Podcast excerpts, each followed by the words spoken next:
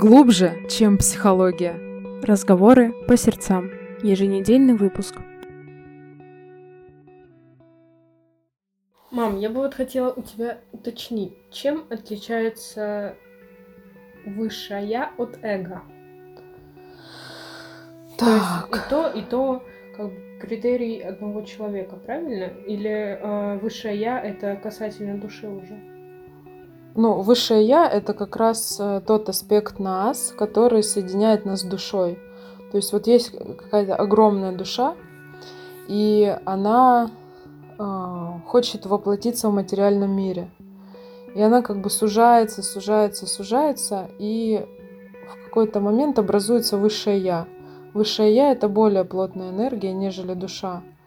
И потом из этого высшего я уже там как бы намерение души максимально конкретизируется, да, как это воплотить в земном варианте, на третьем плане бытия, на Земле, на планете у нас, в физическом мире.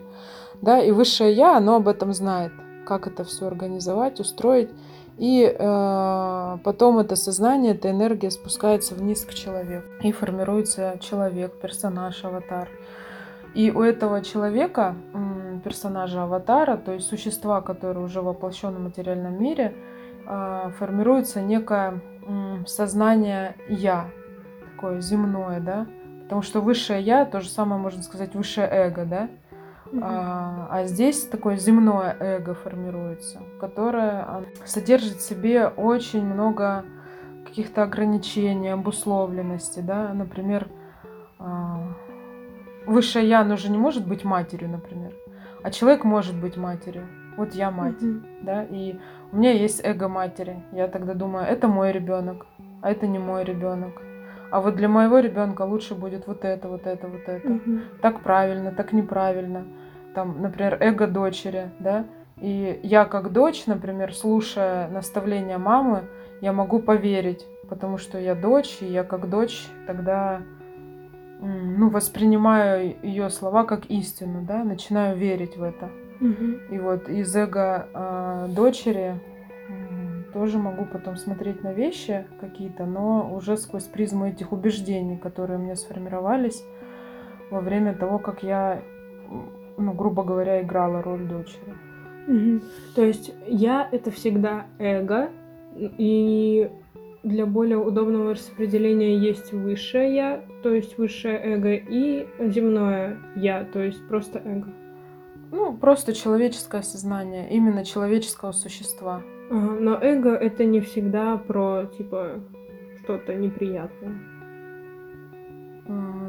Вот ты... Это все твое эго. Это ты эгоист. Вот эго может быть сбалансированным, а может быть не сбалансированным. Или истинным, или не истинным. Например, высшее я — это истинное я, да? Не значит, что человеческое я не истинное, потому что, например, мое эго матери, оно тоже истинное, да? Но в этом эго может быть как много заблуждений, так и истина. И вот когда я нахожусь, смотрю на мир или проявляю себя только сквозь призму этих заблуждений, тогда это не истинное я. Или, например, я... в эго могут же еще страхи быть, какие-то беспокойства, да? Допустим, условно, я как человек прожила какой-то опыт насилия, да, и мое человеческое эго это запомнило и, допустим, сформировало установку, что в мире полно насильников, и, например, нужно как-то не ходить поздно вечером, допустим, да, и мое тогда эго, боясь этого, уже будет накладывать ограничения на другого человека. Допустим, не пускать дочку гулять, да, из этих опасений. То есть в эго могут быть как истинные моменты, так и неистинные. И вот когда человек не в истинном, тут уже такое несбалансированное эго проявляется, или неистинное эго. Также человек может думать, например, что он лучше других, да, допустим. И тогда в таком случае уже говорят об эгоизме. Не просто, что он лучше других, а он каким-то образом унижает других, да, или подавляет, или проявляет какую-то форму насилия или заставляет кого-то что-то делать против их воли. Вот в таком случае уже речь идет об эгоизме, да? То есть эгоизм — это как максимальная сосредоточенность на себе, такая философия, когда я важен, остальные не важны. Вот это уже эгоизм. Когда нету такого, то есть человек понимает, что я окей, ты окей, весь мир окей, как бы во мне есть достоинство, у других тоже есть достоинство, во мне есть недостатки, у других есть недостатки. Тогда это сбалансированное эго. Вот ситуация, например, я иду по темной дороге домой, и за мной какая-нибудь машина едет. И приходя домой, я сформировываю себе то, что я больше не буду ходить по этой дороге никогда. Это, получается, мое эго, это не истинный страх, да? То есть, как люди, которые закрылись навсегда дома из-за страха выходить на улицу, это тоже страх, сформированный в эго. Ну, в эго, в страхе, они же там могут быть еще страхи генетические. Угу. Например, ну, за тобой просто ехала машина, допустим. Угу. Но за какой-нибудь там твоей бабушкой, там, прабабушкой не просто ехала машина, а догнали и что-то плохое, допустим, сделали с ней, да? И тогда твоя ДНК, помня о том, что такой опыт происходил, имел место быть, да, ты как бы уже чрезмерно боишься этого. Вот. И тогда выход в чем? Ну, первое, это трансформировать ту ситуацию, которая произошла там условно с твоей прабабушкой, да, направить туда исцеление, как бы. Второй способ, вариант, это условно создать себе автономию, то есть энергетически отсоединить себя от того, что проживала твоя прабабушка. Ну, как бы осознать, это ее история, а это не моя история. Мой страх, даже если ты не знаешь, какие там истории проживала твоя прабабушка, ты как бы можешь рационально поразмыслить, да. Так, кажется, я преувеличила здесь. Машина просто ехала по каким-то причинам за мной. Да, это может быть никак не связано с тобой. И третий момент, это если какие-то вот такие генетические особенно, или на базовом уровне, да, то, что сформировалось в детстве, какие-то убеждения, максимально разобусловиться с этим.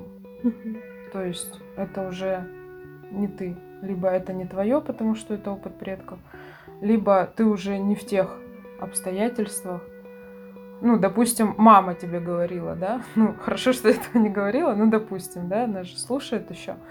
То есть, мама девочке говорила, вот смотри, будешь вот так вот ходить там где-то, да, и вот машина остановится рядом и заберет тебя, да? И как девочка, как в роли дочери, она поверила в это. Но тогда нужно как бы понять, что у меня сейчас выбор есть, продолжать верить в это или нет, потому что сейчас я не только в роли дочери. Допустим, я сейчас взрослая женщина, да, или там еще кто-то, какие роли там исполняешь, да, и, то есть осознать, что все, ты больше как бы не обязана верить в то, во что ты верила как дочь, не только относительно машины, да.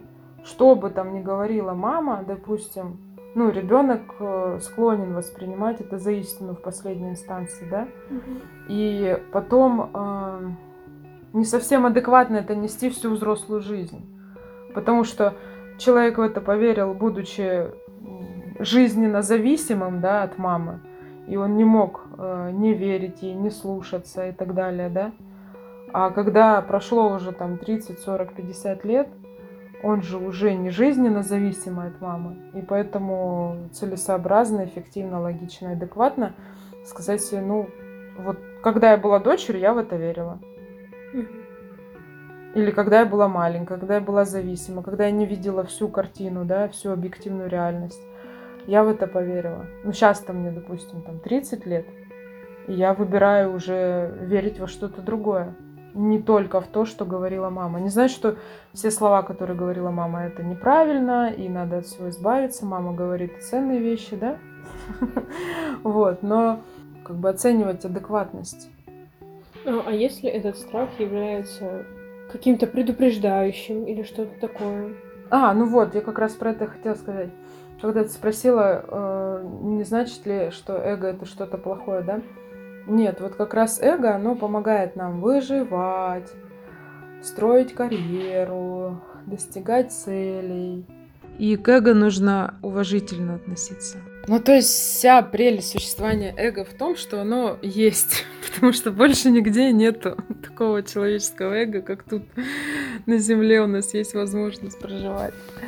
И это классно. Ну, эго, оно стремится, оно хочет статусности, оно хочет безопасности. Ну, эго тебе говорит, не ходи там больше. Таким образом, оно как бы тебя обезопашивает, да? В какой-то мере.